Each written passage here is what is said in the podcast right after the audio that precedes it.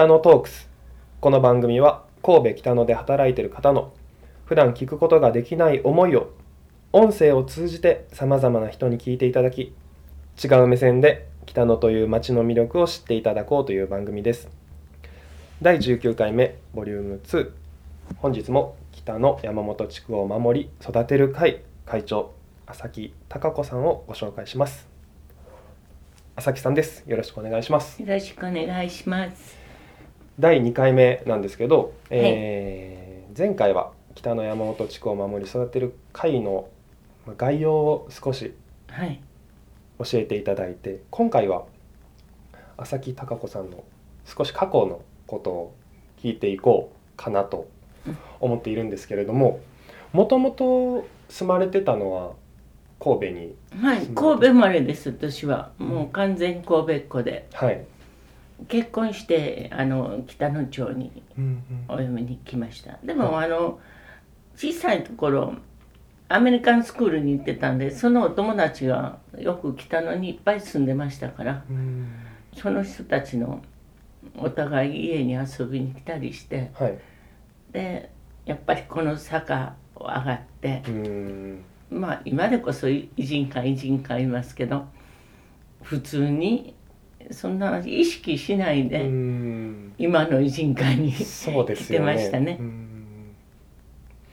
道路とかもまだ今観光地になったので整備よりされてるとは思うんですけど、まああはの北野の上の方は道幅もあ昔のままです。ですか。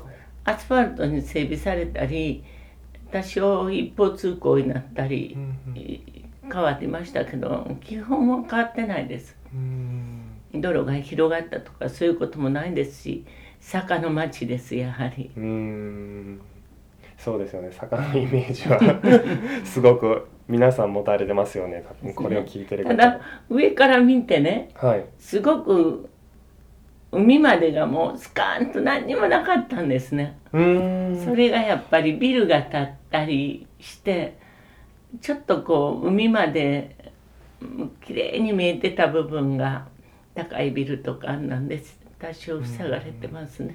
そうですね。最近もねちょこちょこ駅前とかにもそうですね。高層ビルがうん立ち出しましたから。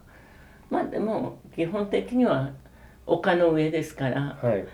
まあ海が見えるうん。町です。その結婚されてきたのに来たとおっしゃってましたけど、はいされる前はどういうことをやられてたんです私あの医者の娘ですか？らかあそうなんですよ、はい、別に大学出てって普通に結婚してという感じでしたけどうんうん。まああの主人と中学時代からのはい。YMCA でうん。あのバスケットしたりいろいろして。私行ってたのはミッションスクールなんですけどみんなグループでそんな昔はね男の子女の子とかそんな2人でどこ行って何っていうのはあんまりなくてはい。グループで運動したりうん。キャンプ行ったりってなんかそんなんでしたね飯合水産。でその時の一人が主人です、もうじゃあ付き合いと長い長いですね。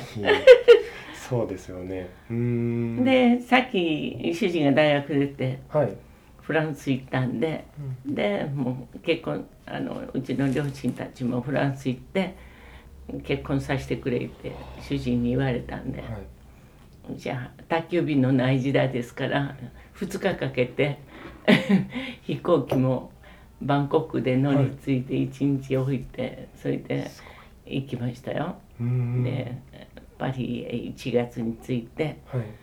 で大使館で先結婚証明取ってそれからリヨンの町へ行ってリヨンとパリってちょうど東京と大阪ぐらいの距離なんです。あー少し離れてるそうですね。ぐらいです500キロくらいですか、うん。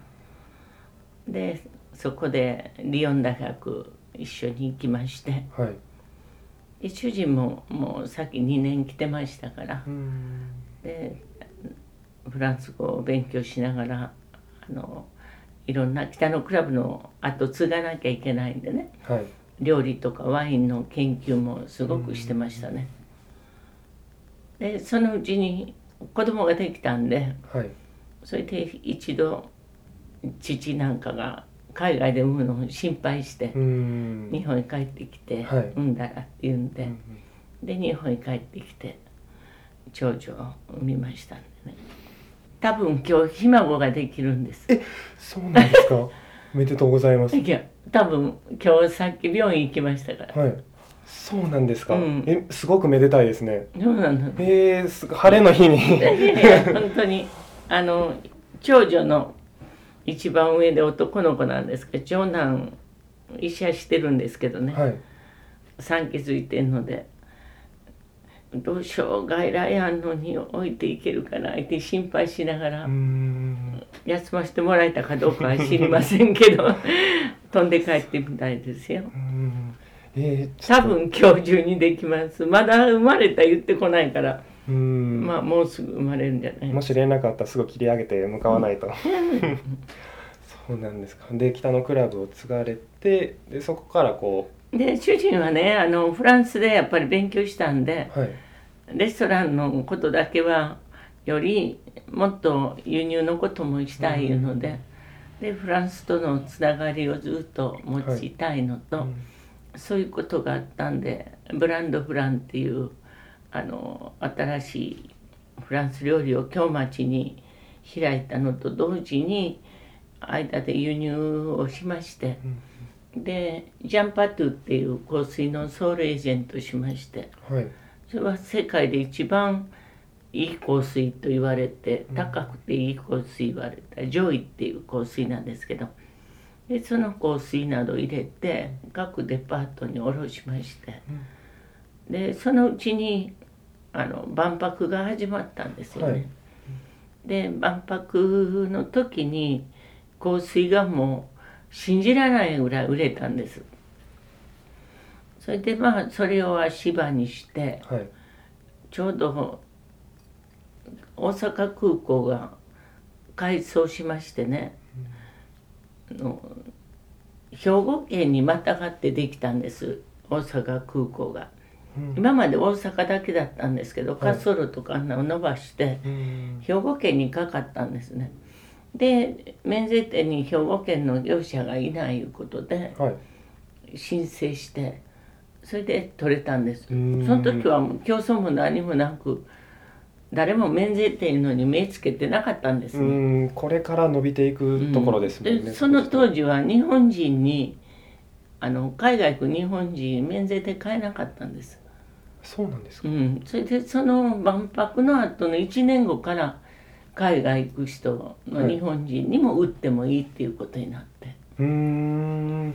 あでそういうのブームが来たんです。だからものすごいいいチャンスにはい。そういう利権を取ったので、うん今現在に続いてます。うん。だからエルメスブティックとかもう今はもう、まあ、昔は売ってほしいって向こうに言ったのに今は買ってほしい言ってうん向こうが来るぐらい慣れたんですよね。すごいですね。関係性が逆転するぐらい、うん。うん。でまあ子供4人いますし今孫10人います。その孫の一番上が今日ひ孫作ってくれますから、うん。ちょっと僕もその話を聞いたら気が気じゃなくなってきました。ね 悠長に話できるかなって思うちょっと時間がはいもう今のでも2本目 もう終わってしまってたのではい、えーこちらでお別れしたいと思います。はい、ありがとうございます、はい